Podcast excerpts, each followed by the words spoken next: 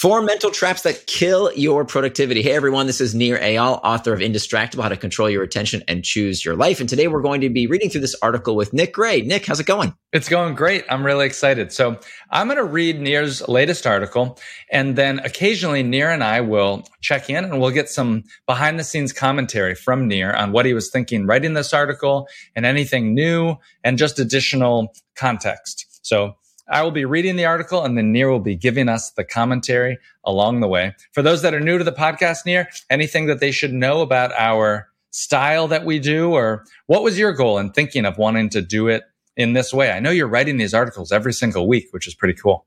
Yeah, that's a good question, actually. So we never actually addressed that. So here's the thing I read through these articles like 6,000 times when I write them, right? The writing, the first draft, the second draft, the rewriting, the editing, like you read them so many times that it's difficult to kind of hear a new perspective or the last thing you want to do is read them yet again. And so I was finding that I didn't want to actually read the articles into the podcast myself because it was super boring. And uh, I took lessons from my book, Indistractable. I didn't invent this technique, but this technique is called making a pre commitment. A pre commitment is when you make a pact with yourself, with someone else, so that you do the things that you say you're going to do. And so I knew I needed to get these articles recorded into this podcast, but I didn't want to do it. It's hard work. It's not fun. I've read it a million times. There's nothing new for me in it because I wrote the article. But if I call my friend Nick, and he's awesome, uh, he was so kind enough to to read the article with me. One, it had this commitment pack that I know that hey, you know, Monday morning, this is when we're going to read the article together. We're going to get it done, and it's great to hear Nick's perspective and his questions that maybe didn't pop into my mind, but might pop into his mind, and therefore the reader's mind as well. It's so fun for me too because I get to learn about productivity through osmosis, learning and reading about these every week with you. And the time boxing, which I know that this article is going to talk about, is something that I'm I'm working on and I'm really excited about that. Well, without further ado, let me get started. Four mental traps that kill productivity and how to avoid them to keep a productivity mindset. Productivity has many enemies, too many meetings, external triggers like interruptions from coworkers, and multitasking the wrong way to name a few. But more often than not, it's mental traps that trip us up. Quote, mental traps are habitual modes of thinking that disturb our ease, take up enormous amounts of our time, and deplete our energy without accomplishing anything of value. End quote from psychology professor Andre Kukla, who wrote in his book Mental Traps, The Overthinker's Guide to a Happier Life. Learning to recognize these mental traps disarms them, enabling us to move past their threat to our productivity. Here are some common mental traps accompanied by a solution to set you free. A quick note that I'm going to ask Nir about. Andre Kukla, and he wrote in that book, did that book really lead the charge for this article? Was it a new book or how did it sort of lead this article with that quote? I think I came across his work before, and then I decided to open his book and see, okay, what exactly, how did he define that term? Because, you know, there's a lot of words really matter to me. And I, I, it's really important to be very precise with my words. You know, in Indistractable, I, I started out with defining distraction versus traction. It's very important to, to be very careful with the words we use. And so I wanted to go back to the source of like, wait, what is a mental trap exactly? And so I felt like he gave a, a pretty good definition of that. Well, here are some common mental traps accompanied by a solution to set you free. Mental trap, the planning fallacy. According to the American Psychology Association, the planning fallacy is, quote, the tendency to underestimate the amount of time needed to complete a future task, due in part to the reliance on overly optimistic performance scenarios, end quote. Underestimating the time you need for certain tasks means that you're constantly unable to stick to a timeline. If you're a freelancer whose clients have strict deadlines or part of a team that depends on you to complete a project as expected, meeting deadlines is crucial to your professional success. Misjudging how much time you need to tackle tasks also means you'll try to accomplish more than is possible in one day, which will cause an imbalance in your life. If you take on too much at your job, you might have to reallocate hours reserved for other domains of life, yourself and your relationships, to finishing those tasks. Those high expectations, plus the low control you have in meeting them, are a guaranteed formula for burnout. After sacrificing hours previously meant for fun, self care, or sleep, you're likely to enter a state of emotional, mental, and often physical exhaustion brought on by prolonged or repeated stress. Wow. The burnout thing is really resonating with me there. And I think I definitely have a planning fallacy for myself. Anything you want on this one to add, Nir? This is my favorite definition of burnout or the cause of burnout. And this comes from studies done by two research Stansfields and Candy at Oxford. I, I, think they're at Oxford. And always think it's one of those models that you can't stop seeing of the cause of burnout is high expectations with low control. And it's not just burnout, actually. What they found was that organizations, companies that had these two conditions at the same time, high expectations and low control, also led to higher rates of depression and anxiety disorder. So literally workplace environments that make us sick. And so you can translate this in, into many facets of our life. Whenever we're in a situation where we have high expectations plus low control. By the way, it's very interesting. If you have high expectations with high control, no problem. People really thrive in those circumstances. But when it's high expectations and low control, we have to do a lot and there's not that much we can do to do those things. That leads to all kinds of undue stress, anxiety, depression, and unfortunately burnout. When you're talking about control, you mean that, for example, if I'm like working at a restaurant or something like that, that there's very limited amount that I can do as a server to make the guests happy if the food is not good. Is that sort of what you mean as far as the control? Could be, yeah. Any any sort of human agency. So if you've got a problem, right, you have this expectation of you need to do X, Y, and Z at your job, but your tools that you have to affect the outcome or the output of what you're assigned to do don't give you that ability. That's literally driving us crazy. So that that is maddening when you when you you know there's a problem, it needs to be fixed, and you can't do anything about it. That's what leads to burnout. Well, let's talk about the solution to this. Moving on to the article. Solution don't use a to do list without time boxing. On their own, to do lists are a trap. With no constraints, they don't show force prioritization trade offs, nor help you stick to a realistic schedule. Time boxing, on the other hand, is a time management technique by which you reserve a specific period of time in your calendar for each activity. It's a great way to beat the planning fallacy because it enables you to visualize your time. If you're new to time boxing, you can try this schedule maker template on Nir's website to get started. That's available at www.nirandfar.com forward slash schedule dash maker.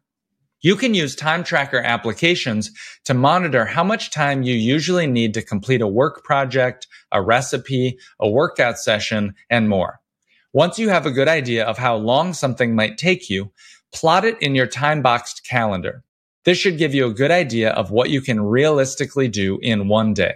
Be liberal with assigning time to your tasks. Don't limit yourself to the minutes you need for the best case scenario of productivity. Time box for your worst case scenario. If you finish early, then you have breathing room to take a break. So this directly leads into you say, okay, well, what, what if I'm in a situation where I have a, I do have high expectations and low control? What do I do? And, and why is time boxing the solution to that problem? The beauty of the time boxing technique, and this is not certainly not something that I invented. It's been around for decades. It's one of the most widely studied productivity techniques out there. Literally thousands of peer reviewed studies have found this to be the most effective technique you can use. Much better, by the way, than the silly to-do list method where people just put things on a to-do list and you know it's limitless. There's there's no end. There's no constraint to how many things you can put on a to-do list. Whereas with a time box calendar there is a constraint. The constraint is the 24 hours in your day. So by time boxing suddenly you give yourself agency and control over the one thing that you really can control over which is your time. So by time boxing your responsibility is no longer to finish anything and this is something that, that people really have trouble getting their head around because we're so used to the to-do list mentality of finish this, finish that, check off the cute little box. But what if you think about it, you can't have output without input. And what is your input for creative work? It's your time and your attention. That's it. So you have to plan the input if you want the output. If you go to a baker and you say, Hey, I, I need a birthday cake. Well, the baker's going to say, okay, do I have enough flour? Do I have enough sugar? Do I have enough eggs? He's going to ask if he has the input in order to make the output. And the same has to go for, for you and your job. Every, all of our jobs, we require the time and the attention. So by time boxing, what you're doing is you're saying, look, I have control. I have agency over how I will spend this segment of time. And by the way, this is in all facets of your life. It can be in your professional life. It can be in how you take care of yourself. It can be how you take care of others. that time is something that you have control over. And the goal is to not finish anything. This is how we conquer the planning fallacy. We don't set ourselves this requirement of, oh, in this amount of time, I have to finish something. No, because you don't always control all the factors that go into a task. This is why the planning fallacy occurs is because we think something is going to take us one unit of time.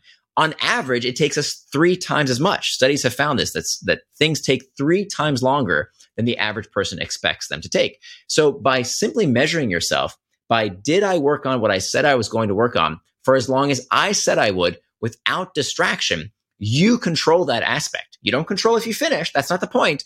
The point is to work on the task without distraction. The kicker here, of course, is that surprisingly, people who use that technique, people who simply measure themselves on their ability to work on a task without distraction, it can be 10 minutes, 20 minutes, 30 minutes. It doesn't matter the length of time. They actually get more done at the end of the day than the p- people who use just a to-do list because a to-do list has no constraints and it has no feedback mechanism. Whereas the way you beat the planning fallacy is to say, okay, I worked on this project for 30 minutes without distraction. 100% of my mind share was focused on that task. How much did I get done? Did I get 5% done, 10% done? And now I can begin to estimate because of this feedback loop to say how many more of those time blocks will I need to finish the task completely. That is blowing my mind that it shows it takes three times longer than we anticipate. And in my own experience, learning from you on this podcast, I've learned that what makes time boxing successful is did I do what I said I would do during that time on my calendar? It's not did I reach inbox zero, it's did I work on my emails for 30 minutes, right? Is that a correct basic understanding? That's exactly right. Because think about it. Okay, let's say you put on your to do list, get to inbox zero. Well, you don't know how long that's going to take you right? So what ends up happening is people either work on that task all day and it takes them way longer than they expect, or even worse, they work on it for five minutes. They say, oh, uh, this is hard and I'm not really making much progress. Let me go check something else for a little bit. Let me go look at the news. Let me go chat with my coworker. Let me do a hundred different things other than the thing I said I was going to do. Whereas if you said, look, I'm going to check email for 30 minutes, that's it. Then at the end of those 30 minutes, you can say, okay, well, I have 100 emails in my inbox and I got through 20. Okay, well, 20 times five, that's how many units of time I'm going to need to finish that task completely. But for that unit of time, it's not about finishing. Okay. It's just about working without distraction. That is the only way you can tell how long things actually take you to do. Because the reason we have this planning fallacy is that there's no feedback loop with the to-do list. You say, I'm going to write a blog post. How many words can you write in 30 minutes? Well, if you don't use it as a time block, you will never get that feedback mechanism. So it's through this process of time boxing again and again, you get better and better at estimating how long things will take you to complete so that you eliminate the planning fallacy. That leads us into the next mental trap that's called liminal moments and the solution on how to deal with that. I'll go back to the article now. Mental trap, liminal moments. Liminal moments are transitions from one thing to another throughout our days. Have you ever opened a tab in your web browser, got annoyed by how long it's taking to load, and opened up another web page while you waited? Or looked at a social media app while walking from one meeting to the next, only to keep scrolling when you got back to your desk? By doing these actions for, quote, just a second or, quote, five minutes tops, we're likely to do things we later regret, like getting off track for half an hour. Solution, the 10 minute rule. Next time you feel the urge to check your phone in a moment of boredom or distraction, tell yourself to wait just 10 minutes. It's likely that once the 10 minutes are over, your urge will be over. The 10 minute rule, also known as surfing the urge, is when you take a breath to notice your sensations and ride them like a wave, which helps you cope until the feelings subside. Surfing the urge is effective at helping me deal with all sorts of potential distractions, like Googling something rather than writing, eating something unhealthy when I'm bored, or watching another episode on Netflix when I'm, quote, too tired to go to bed, end quote. This 10 minute rule is new to me, Nir. I've never heard of that before. That's pretty neat. I use the 10 minute rule almost every single day. It's, uh, it's such a good one. Again, I didn't invent it. It comes from acceptance and commitment therapy. So I can't take credit for it, but it is a life changer that if you just tell yourself, I can do whatever I want. I can give into that distraction. I can eat that piece of chocolate cake. I can smoke that cigarette, whatever it is that you're trying to avoid, whatever is distraction for you that's taking you away from traction by telling yourself, yeah, I can give into that thing, but not right now. In 10 minutes. Not, by the way, not for 10 minutes. One time somebody said, but I don't understand. After I check the uh, social media for 10 minutes, I just want more and more. No, no, no. It's in 10 minutes, not for 10 minutes. okay. Big difference. So, you know, so, so w- if you're uh, watching your weight, for example, and you know that you want to avoid that sweet treat, especially in these liminal moments, I find that, you know, what gets me oftentimes is, okay, I'm going to take a quick break and uh, I'll get right back to that task at hand. But while I'm taking the break, I look at social media for a minute, or maybe I want that quick snack and saying, okay, you know what? If I really want that thing, I can give into it. But let me just wait for 10 minutes. Or if I'm writing, you know, writing is really hard work for me, even though I've been doing it for over a decade professionally. Every time I write, it's hard work. It's not a habit. It's a routine. It's something that's really difficult. And all I want to do is check email or go on social media or Google something to avoid the pain of writing. If I can tell myself, okay, just wait 10 minutes and you can give into that distraction then, well, what I'm doing again, back to agency, how important control is. We talked about it earlier by proving to myself, wait a minute, I'm not beholden to these distractions. It's not hijacking my brain. It's not stealing my attention. No, it's something that I choose to delay for a few minutes. And by doing that, I'm proving to myself, wait a minute, the 10 minute rule can be the 12 minute rule, can be the 15 minute rule. And you're building that ability, you're building that agency, that muscle to delay distraction for a few more minutes each time. I love that idea of using the 10 minute rule to build that muscle that's strong. Mental trap, the mere urgency effect. The mere urgency effect is, quote, the tendency to pursue urgency over importance, close quote, as defined by this recent study. And that recent study on Nir's blog links to psychnet.apa.org.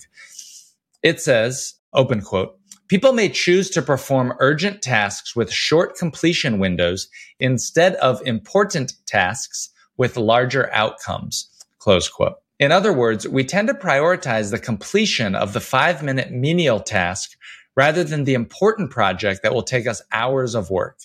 Email is a perfect example. It's the curse of the modern worker. The average office dwelling worker receives 100 messages per day. Even if you can tap out a reply in just two minutes for each one, that adds up to more than three hours daily. It will consume all the time you need for more important tasks if you let it. Solution Plan focused work sessions. Time boxing can protect us from the siren call of menial tasks. In your calendar, reserve a period for focused work and let your family, coworkers, boss, anyone who might try to approach you in that time know that you'll be unavailable. This will eliminate the guilt or anxiety you feel over not responding to emails every 30 seconds because your boss and coworkers will know that you're not slacking you're indistractable. Planning focused work time will also let you know that any other task you do in that time is a distraction. You might be tempted to recheck your inbox or, if you're working from home, quickly throw some laundry in the wash. But that's off limits during your focused work time. This is a super important point because we find that the distractions that really get us, they're not the obvious distractions, right? People think that distractions come from your phone, it's the video games, it's social media, it's Netflix. But that's just a fraction of the number of times that we get distracted by things that we think are productive tasks, right? Let me just check email for a quick minute. Let me just scroll that Slack channel. Let me just, uh, you know, do this thing or that. Oh, let me do the easy task on my to-do list just to feel like I'm productive. But if the thing that you really need to work on, the thing that you said you were going to do with your time and attention is something else, you are distracted. Even if it's a work related task, it doesn't matter. That is the most dangerous form of distraction because of this mere urgency effect what happens is we do the easy stuff. We do the urgent stuff at the expense of the hard and important work we have to do to move our lives and careers forward. So just because it's a work related task doesn't mean it's not a distraction. I would argue that's the most terrible kind of distraction because you don't even realize you're getting distracted. What happens? You wake up weeks, months, maybe years later and you say, I was working on all this urgent stuff, but I didn't do the important stuff. And what happens is many people, they get into this habit of simply working on what we call reactive work. Reactive work is the emails, the notifications, the meetings, all the stuff that we are reacting to. And they have no time to spend some, at least some time doing what's called reflective work.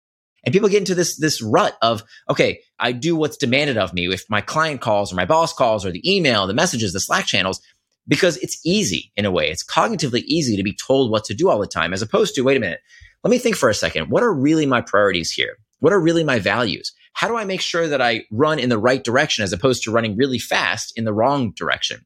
So without that planning time, without time in your schedule planned in advance for focused work, that's what will happen. You'll run real fast in the wrong direction unless you have that time planned ahead for when you'll do focused work. Well, we have one more mental trap and the solution left, but I just want to take a commercial break. You're listening to Nir and Far Business, Behavior, and the Brain. Nir Eyal is the best selling author of Hooked How to Build Habit Forming Products and also Indistractable How to Control Your Attention and Choose Your Life. Nir blogs at nirandfar.com and has a weekly newsletter filled with science backed strategies for designing healthy habits your customers will love. Whether designing customer behaviors or your own habits, you'll benefit from understanding the research that Nir shares, just like on this podcast, from user experience design, behavioral economics, and neuroscience. If you're not already on the list, you got to sign up. Sign up for Nir's free newsletter right now at www.nir, spelled N-I-R, nirandfar.com. Back to the article. Mental trap. Shame for not getting everything done. Humans aren't machines, so we're going to have moments of low productivity, even if we're proactive about managing our time and attention. Making yourself feel shame about your lack of productivity isn't going to do you any good. Maybe you've made yourself feel shame for sleeping in instead of getting up for your early morning workout. Or maybe distraction was able to steal your attention more than usual today. Don't give in to self blame that toxic guilt will only make you feel even worse and can, ironically, lead you to seek even more distraction in order to escape the pain of shame. Solution, self-compassion. Everyone struggles with distractions from time to time. The important thing is to take responsibility for our actions without toxic shame. Self compassion makes people more resilient to letdowns by breaking the vicious cycle of stress that often accompanies failure. If you find yourself listening to the little voice in your head that sometimes bullies you around, it's important to know how to respond. Instead of accepting what the voice says or arguing with it, remind yourself that obstacles are part of the process of growth. Talk to yourself the way you would to a friend. We tend to be our own worst critics, but if we talk to ourselves the way we'd help a friend, we can see the situation for what it really is. Telling yourself things like, this is what it's like to get better at something and you're on our way are healthier ways to handle self doubt. Feelings of guilt are yet another reason to use a schedule builder over to do lists, which perpetuate harmful self stereotypes because they act as a constant reminder that you didn't do what you said you'd do. Want more tips to foster productivity? Here are eight productivity hacks that you can do in 30 minutes. Find that article at www.nirandfar.com forward slash productivity dash hacks. Nir, thoughts on this one with the self compassion and the shame for not getting everything done?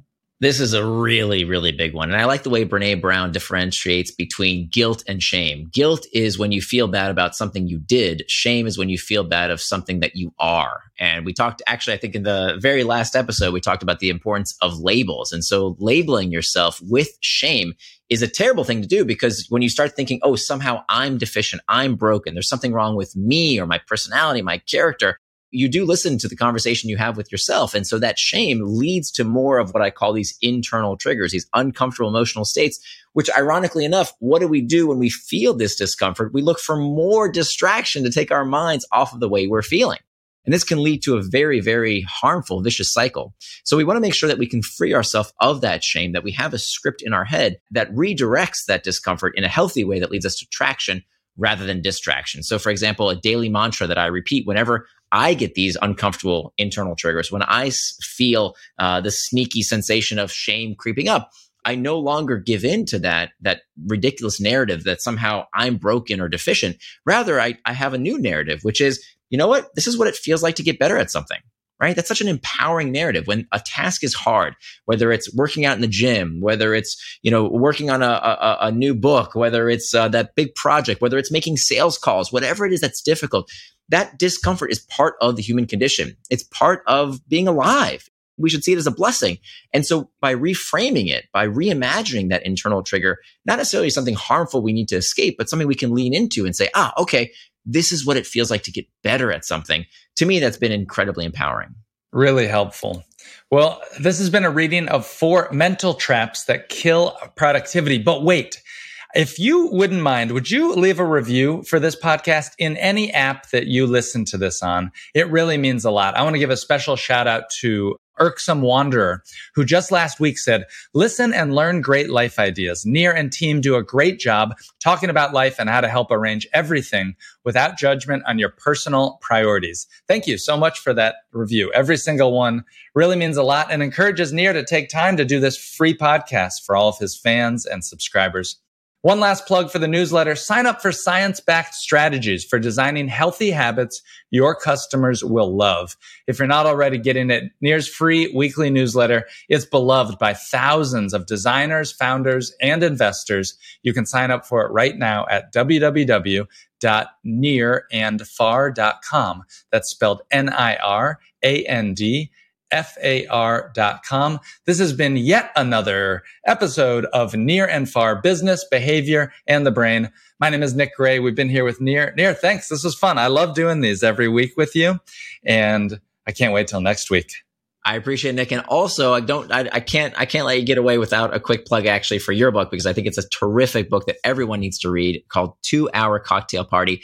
Go check it out on Amazon. I guarantee you will love the book. It's a wonderful way to learn how to reconnect with people in your life. If you found that, you know, through COVID, maybe you're finding it's, it's a little more difficult to make long lasting relationships. Nick gives you this step by step guide in a very low friction way, how to have people come back into your life, have them into your home without all the, the, the ruckus and difficulty of having like a, a big deal party, how to have just a two hour cocktail party. It's amazing. It's a life changing book. Absolutely go check it out. Big win, by the way, that I'm celebrating for my book. I just got my 300th review on Amazon. So I'm very, hey, very congratulations. Proud. I'm pretty proud amazing, of that. So amazing. Like that well, well deserved. Many more to come too, by the way. Yes. Thank you very much. Well, great. Thanks everybody for listening. We'll see you next week on the next episode. Bye bye.